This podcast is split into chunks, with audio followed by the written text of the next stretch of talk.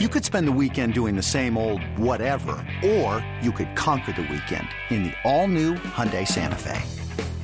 Visit HyundaiUSA.com for more details. Hyundai, there's joy in every journey. This episode is brought to you by Progressive Insurance. Whether you love true crime or comedy, celebrity interviews or news, you call the shots on what's in your podcast queue. And guess what? Now you can call them on your auto insurance too with the Name Your Price tool from Progressive. It works just the way it sounds. You tell Progressive how much you want to pay for car insurance, and they'll show you coverage options that fit your budget. Get your quote today at progressive.com to join the over 28 million drivers who trust Progressive. Progressive Casualty Insurance Company and Affiliates.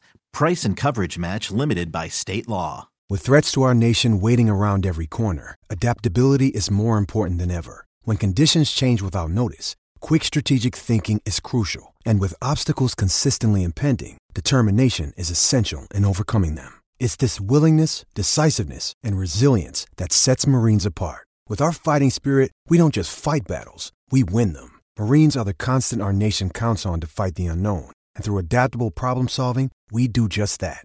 Learn more at marines.com.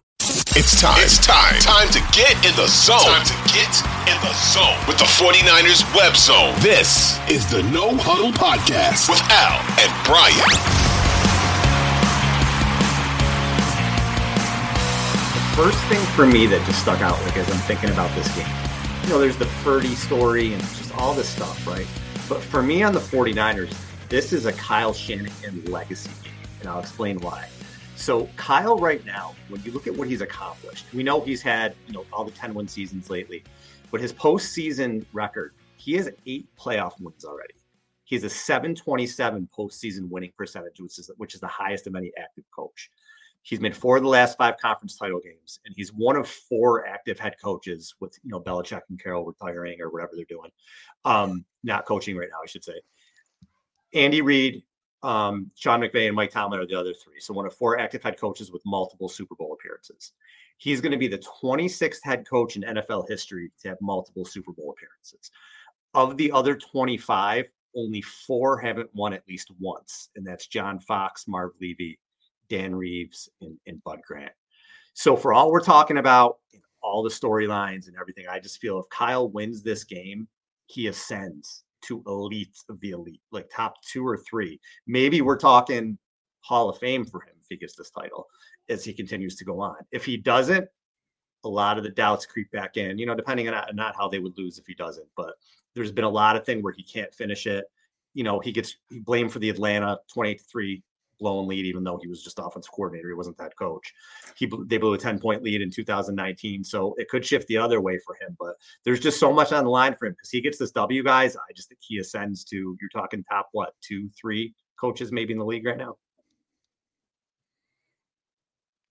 Uh, yeah, honestly, Jay, go ahead. Yeah. yeah, no, you're good. Honestly, this is the thing. It's it's it's very hard to win Super Bowls in this league, right? I, I want I want to make sure we reiterate that, and that's not like something that's mm-hmm. like some mind-boggling big brain thing. But if not now, when? When you have the offensive player right. of the year, and you've got George yep. Kittle in his best season, and you've got a, a guy who is operating the offense in the same way that Matt Ryan was when you were the offensive coordinator in Atlanta. By the way, I don't understand why Kyle gets all the blame. That defense needed to get one stop, and Dan Quinn was the head coach, and he just skates by. I, I no mm-hmm. one ever blames Dan Quinn for that one. Oh, the but, Patriots you know, had 201 yards in the fourth quarter. 201 in the fourth quarter. It's it's Kyle Shanahan. You know, it's definitely Kyle Shanahan. Um, I mean, it. This is a big one, and I think again, if not now, when? And I think that's kind of the sentiment that I've been and going into this with. And from everything that I've seen, from everything that's been going on this postseason, he's been knocking off narratives.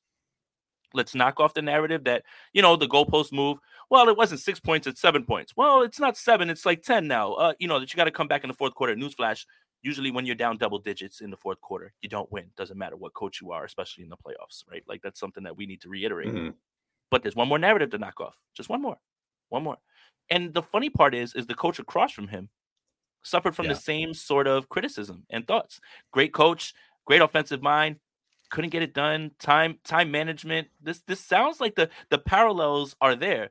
And funny enough, Andy Reid gets the monkey off his back against Kyle Shanahan when he finally gets a quarterback that can execute. It's kind of feels like it's lining up right now for Kyle Shanahan that way. So I guess the best way to put it is if not now, when? And I think this is the prime opportunity to roll through the playoffs on, you know, as the number one seed, not rolled, but I mean, you were the number one seed. You didn't have to travel. You have all these mm-hmm. weapons. You're as healthy as you're going to be. You know, uh, thank God, you know, today at 641 on the East Coast, we haven't heard anything about the practice field, um, you know, affecting the team in any way. But if not now, when? If not now, when?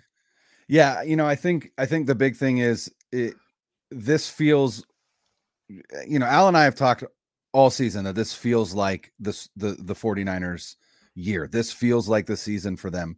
And you know, I think it is fitting that the guy across the sidelines from him is is Andy Reid because like you said Jay Kyle Shanahan is is experiencing the Andy the Philadelphia Andy Reid experience right now where you know he is lauded as uh, an offensive play calling genius.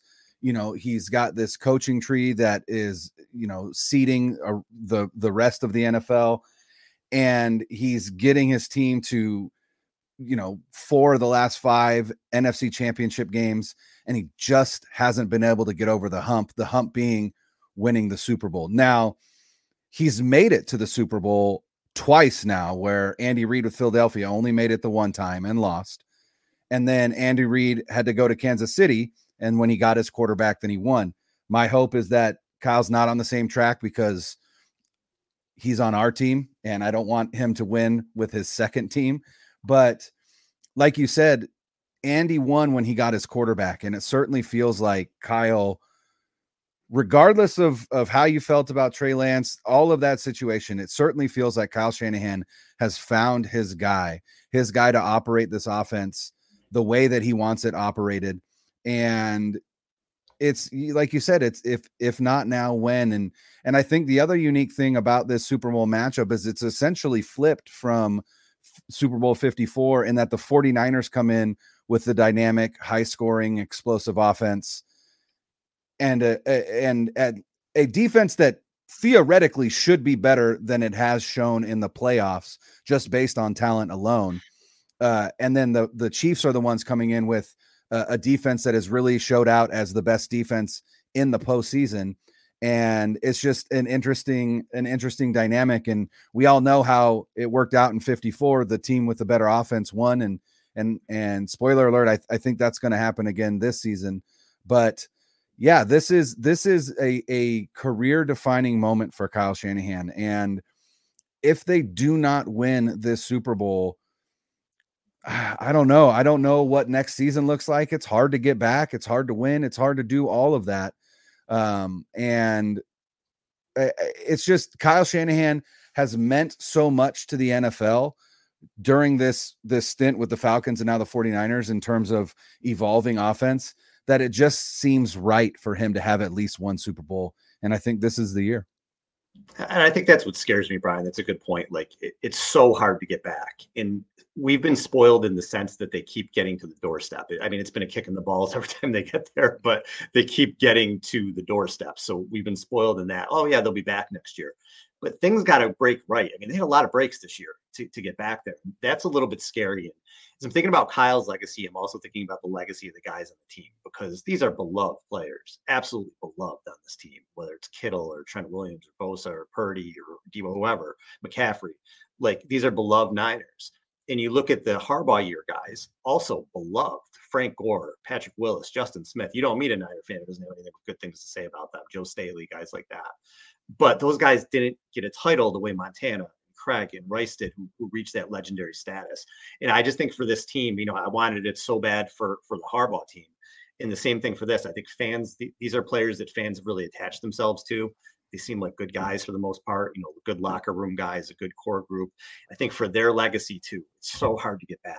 This year means so much. This game is just for whatever reason, not that any other game wasn't gigantic. It felt like the window for the core was maybe open a little bit more in 2019 and okay we'll be back this year it feels like it's still open for another year or two but it's not as open as it as it would have been a couple years back just because of their age and things like that so it's huge, man. So yeah, Jay, I mean, just for the legacy of these guys, you know, these players that we've come to love, you want it for them too. Yeah, and you start to look around the NFC and you start to see who's creeping up on you. I mean, look at the Green Bay Packers and what they've been able to build so quickly. And and then you look at the Detroit Lions, which I love what Dan Campbell said after that NFC Mm-hmm. championship game. Like, guys, we might not get back here. I think that is a way to instill urgency because I I despise and, and I I'm gonna I don't like using the other word. I despise the whole "will be back" thing. Oh, will you? Well, it takes so many things for you to get back. Health, other teams' health, um, some luck. There's definitely luck involved in in the Super Bowl, which is why I feel a little bit different about this one because there were some breaks that went the 49ers way. Usually they don't go their way like that in those games. You know, you have the the helmet catch, you know, the off of the face mask. Usually that goes the other way. And when you look Mhm. down the line at champions, you can point to moments where you're like, man, they have no business being in the Super Bowl or they have no business winning that game. And you know what? You need a little bit of that. And that's where I kind of am right now with this. So yeah, absolutely. And then how long can you keep let's you know, let, let's let's face it. Aside from Hufanga, the 49ers really skated by without with very little injury problems. Very little. And that is something we are not accustomed to. Are you going to bet on that again next year? Especially with Mhm. guys getting up there in age. Then you start to look at the numbers. You got to start thinking about restructures. Who's who can stay? Who can go? You have first round picks again. Right now, you have an opportunity with 60 minutes of football. If you play your best game and you play the the, the game that you can play, you have a chance to kick all that down the road. And you know what? Whatever happens, you can at least say, "Hey, we won this one. This one definitely feels bigger." And I love Brian's point about how it's flipped. The Chiefs have turned from like this one play explosive offense to dinking and dunking you to hell, which is what they try to say that Brock Purdy is. And that's mm-hmm. hilarious to me because anybody who's watched the Chiefs now, uh, they are literally dink dunk, dink dunk, get to the 20, and then from there it's backyard football and, and it's Kelce and Mahomes, right? And that's hilarious to me because that's what was funny in that Super Bowl 54. 17 targets for Tyreek Hill. Who's the Tyreek Hill now? Uh Marquez Valdes Scantling? Yeah, well, good luck. Maybe he'll catch a pass this time. It's just it's it's scary to see how they they're able to find a new way to win because the defense is ahead of the offense, and then you still have that guy. So I think that's really funny too, the way that they've kind of flipped, and the 49ers have now flipped into the offensive defense thing. I think that's a great point, Brian.